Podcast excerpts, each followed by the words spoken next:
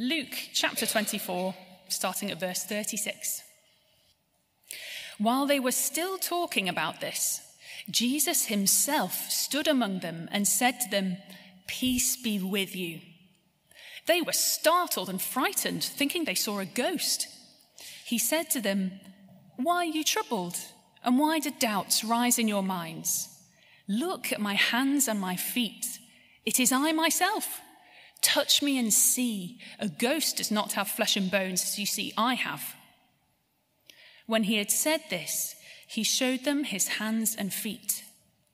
And while they still did not believe it because of joy and amazement, he asked them, Do you have anything here to eat?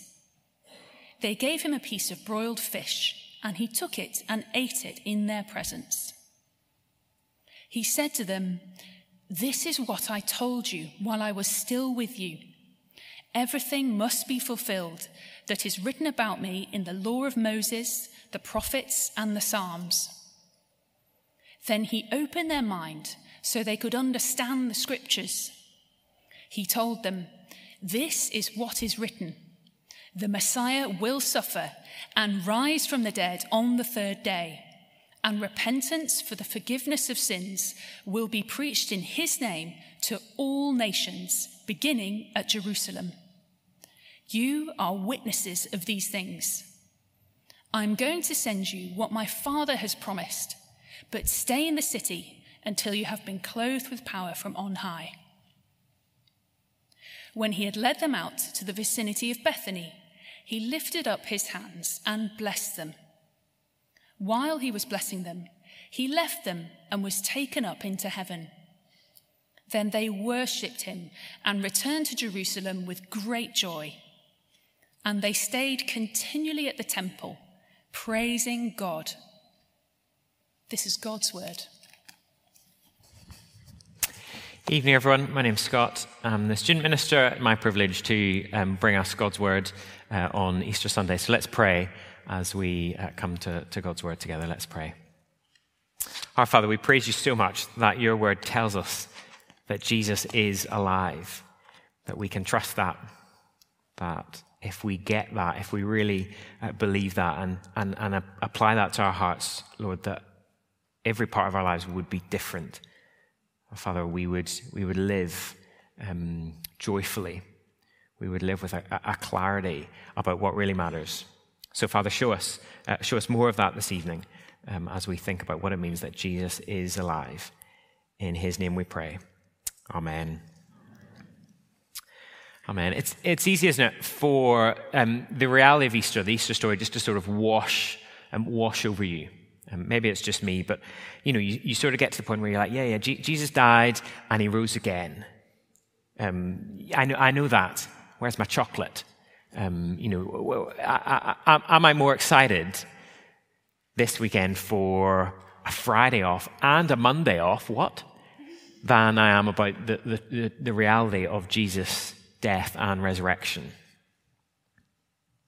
But the, re- the resurrection of Jesus, as we'll see this evening, is everything. It is everything. Um, especially when life is hard. So the resurrection of Jesus is everything if you're a, if you're a Christian who's being persecuted for your faith. If you're a Christian in Nigeria at the minute where you go to church on Easter Sunday, um, it, potentially in fear for your life. So last Sunday, Palm Sunday, there, were, there, was another attack on a church in northern Nigeria. People were killed um, while they sat in church. That Jesus alive is everything when tragedy strikes. So I'm sure you heard of the, um, uh, the, school shooting um, last week in Nashville um, in Tennessee. And one of the little girls who was, uh, was killed was Hallie Scruggs. Um, Hallie Scruggs was nine years old. Um, her dad, Chad, is the, the pastor at the, the church um, that the school was part of. and his daughter went to school one morning and didn't come home. But the resurrection is real. And so that family is able, uh, was able to say this in the midst of that We are heartbroken. She was such a gift. Through tears, we trust that she is in the arms of Jesus, who will raise her to life once again. See, the resurrection matters. It matters to you and me. Maybe we're not in, in tragedy like that, but it matters when life doesn't go the way that you planned. When you get a, a shocking diagnosis. When someone that you love dies. When life is just a bit disappointing. It matters. I don't know about you, but, but I would love to have a bit more joy um, this Easter at the reality of Jesus risen from the dead because it makes a difference. It has to make a difference. So, my, my aim this evening, as we look at um, these verses, the end of Luke's gospel, is pretty simple. Um, it's that each of us, um, whether we've been trusting in Jesus for years or whether we're still trying to figure it all out, that each of us would have certainty that Jesus is alive and that that certainty would give us joy at whatever um, you and I face today, tomorrow. So we're jumping in um, to the end of Luke's gospel, slightly funny place to, to pick up. But the, the past, um, the preceding few chapters in Luke, they have not been a highlight for the disciples. Um, the disciples uh, deserted Jesus and disowned him as Jesus went to the cross. When they finally reappear here in chapter 24, they don't believe the woman's report about the empty tomb. They say in chapter 24, verse 11, um, they, well, Luke tells us they did not believe the women because their words seemed to them like nonsense. Even here, as Jesus appears in front of them, their reaction is, is fear. They're startled. They don't know what's going on, verse 37. They are fearful and doubting. But by the end of the chapter, um, they have been changed uh, beyond measure. They have gone from, uh, from fear to, to joy and from doubt to absolute certainty. The joy of the risen Jesus will keep them going for the rest of their lives. They will spend their lives and give their lives proclaiming that Jesus is alive. That's the whole reason um, that Luke's written his gospel. Um, he told us right back in chapter 1 that he'd written, he was writing, so that you may know the certainty of the things that you have been taught. So that when you and I doubt or wonder if following Jesus is really worth it, if it can all be true, well, we can go to his account and, and read what he has carefully put together for us, that we might have certainty. Certainty that these things really did happen and that they really do make a difference. So here's, um, here's how we're going to work through the passage. Um, the points aren't on your handout, but they are on the screen. Um, so we'll work through it a little bit like this. The disciples meet the risen Jesus. They're told that the whole Bible proclaims the risen Jesus. And then three responses that we see in the passage, three things that must um, come if those things are true. We're to turn to the risen Jesus, witness for the risen Jesus, and joyfully worship the risen Jesus. So, firstly, then, the disciples meet the risen Jesus. Picture the scene. The disciples have all got back together because they've begun to hear these stories of people meeting Jesus. They're all gathered together. It's, it's been a pretty terrible few days, and yet there's just a little glimmer of hope. The, the, the room is full of, of noise as people try and piece together the different uh, bits of information that are coming in. They're all clambering to, to try and get clear. Who have you spoken to? What have you heard? Do, have you seen him? And then into that confusion, into that just a little spark of hope, Jesus steps. Verse 36. While they were still talking about this, Jesus himself stood among them and said to them, Peace be with you. They were startled and frightened, thinking they saw a ghost. Jesus suddenly there, right in front of them. And the disciples don't know what to think still. They're startled and frightened. They think they've seen a ghost, but they're filled with doubt. They're not just fearful, they're doubting. Jesus says to them, Why are you troubled? And why do doubts rise in your minds? See, Jesus, he, he gets that they're afraid, that they are disbelieving, but he doesn't leave them there. He gives them, he offers them certainty. Verse 39 Look at my hands and my feet. It is I myself. Touch me and see. A ghost does not have flesh and bones as you see I have. When he had said this, he showed them his hands and feet. And while they still did not believe it because of joy and amazement, he asked them, Do you have anything here to eat? They gave him a piece of broiled fish, and he took it and ate it in their presence. Three things um, he shows them. He shows them that he really was crucified. This is the Jesus who had been crucified just two days before. He shows them his hands and his feet, the parts of his body that, that most obviously held the scars of the cross. So people might, might try and explain away um, the resurrection by saying Jesus probably wasn't really dead in the first place. You know, maybe he just sort of fainted on the cross and they put him in the tomb and then, you know, up he got. But Jesus had been, had been brutally beaten and whipped and hung on a cross. Are we really supposed to think that he then walked miles um, on the road to Emmaus just before this in chapter 24? That he had run back ahead of the two disciples? That he was now standing up in front of, of everyone holding a, a perfectly normal conversation?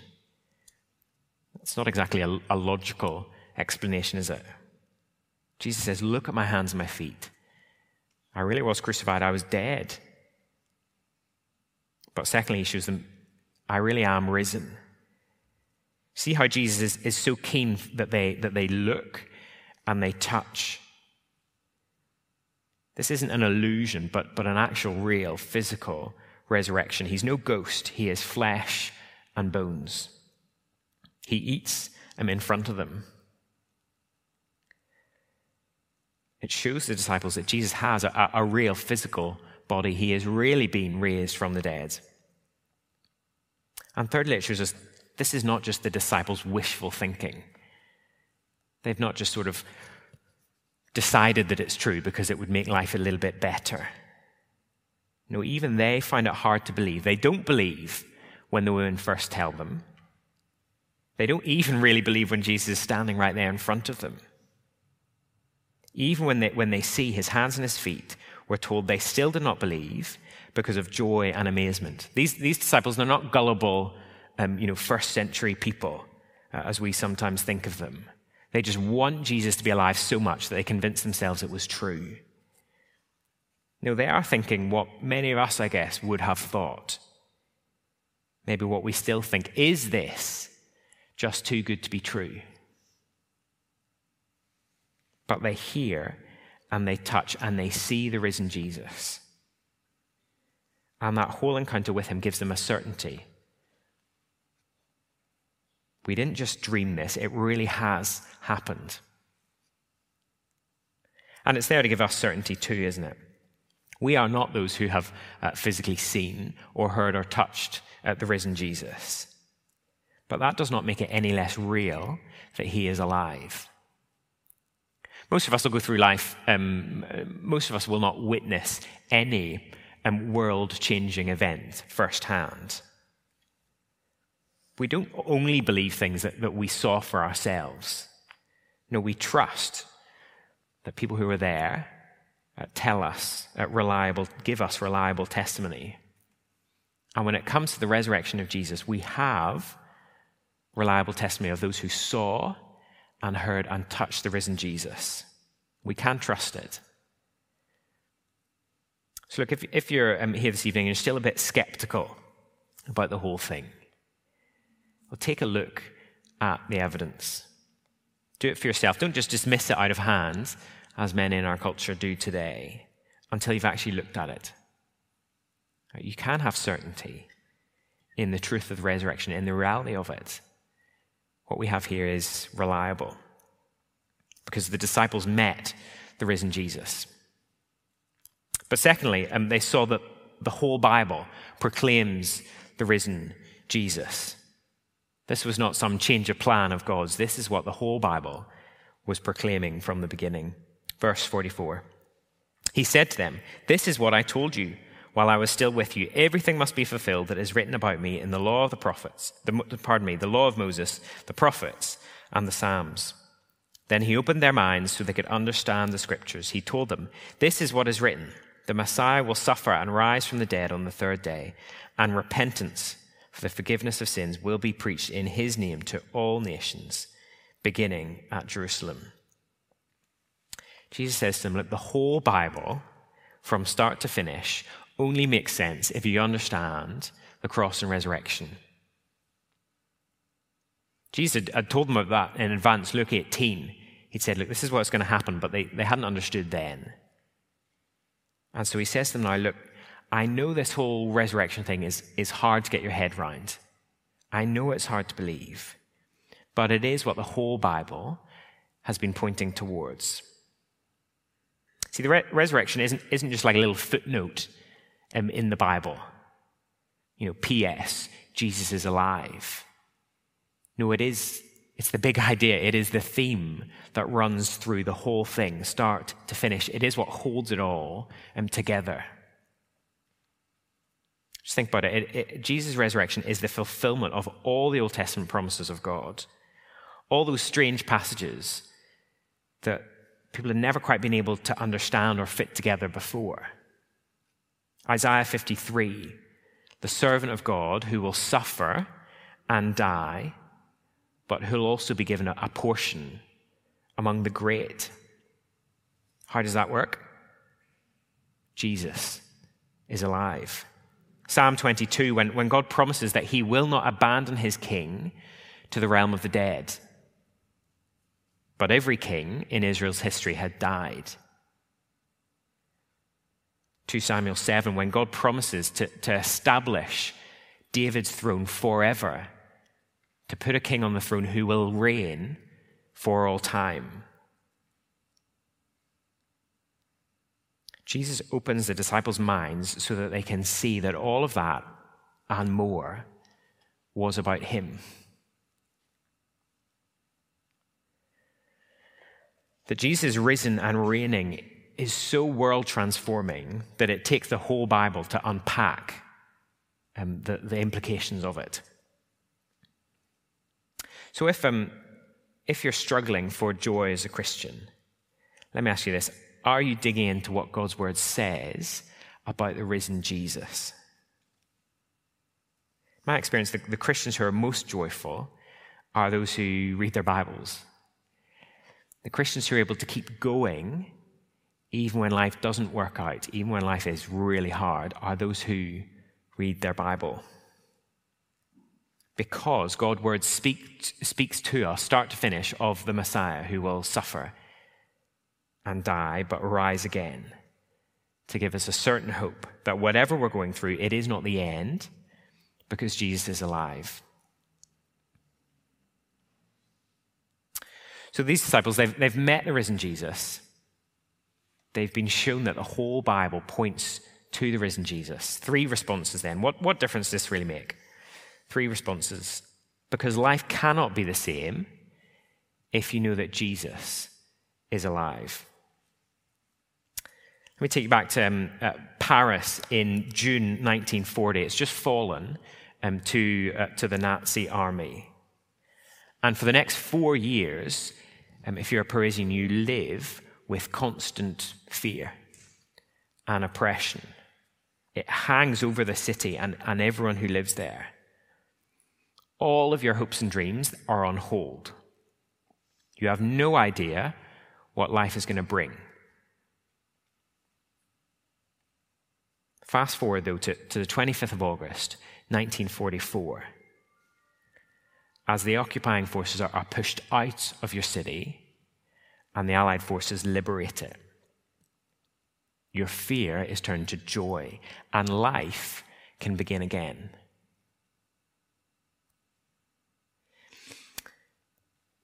Humanity lives in the shadow of death. It is always there every day um, even when most of the time maybe we, we don't recognize it. I had a couple of phone calls. I speak to my mum back in Northern Ireland every, every Sunday afternoon. Um, and the past few weeks, um, it's been a bit more, but every, every, almost every conversation, she's like, before I forget, I need to tell you that so and so's died. Um, last week it was a neighbour down the road um, who I knew from childhood. This week it was a, a, great aunt who was very old and was a Christian. So, um, but, but you know, you, you have those sort of conversations, you have those phone calls that just wake you up.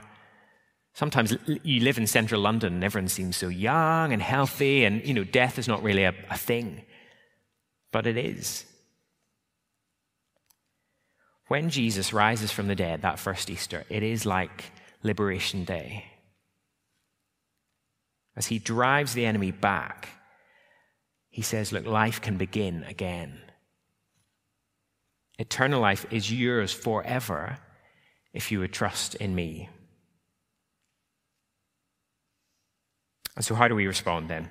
These three responses. Firstly, turn to the risen Jesus. Verse 47 again. Jesus says, Repentance for the forgiveness of sins will be preached in his name to all nations, beginning at Jerusalem.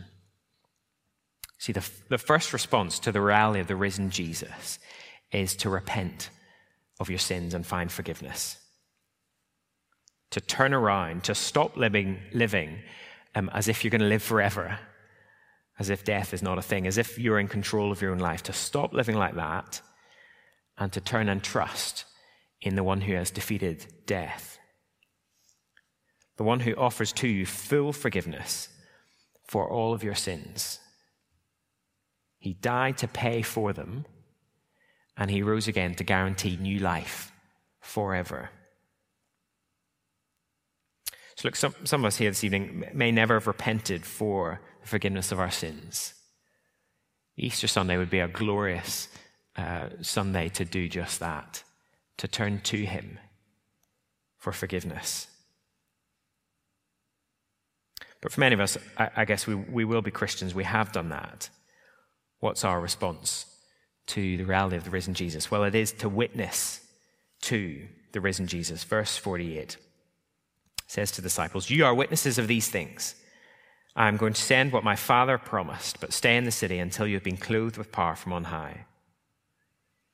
See, these, these disciples who begin the chapter fearful and doubting, they're going to take this good news to the ends of the earth, beginning with Jerusalem, but to all nations. They will proclaim that Jesus is alive. When you know the risen Jesus, well, you tell others about him. Most of us will have repented for our sins, will have turned to Christ. Tell others about him. When you're in the park tomorrow, you'll probably not be in the park, it's going to be raining. Um, maybe you'll be in the pub. And when you're in the pub tomorrow, when you're, when you're back in the office or in the lab or in the library on, on Tuesday, let the joy of knowing the risen Jesus give you courage to speak up when your friend, your colleague, your flatmate asks you about your Easter weekend. Let it allow you to, to speak of how wonderful it was to celebrate that Jesus is alive and the difference that that makes to you, not just on Easter Sunday, but every day. Speak of him. We can't do that by ourselves. The disciples couldn't do it and by themselves. They needed power from on high if they were going to share that message. They needed to wait uh, for the Holy Spirit. That's what we've seen. If you've been here on Sunday evenings, we've seen that in Acts as the Spirit comes and gives them strength and courage to proclaim that Jesus is alive. But they've met the risen Jesus.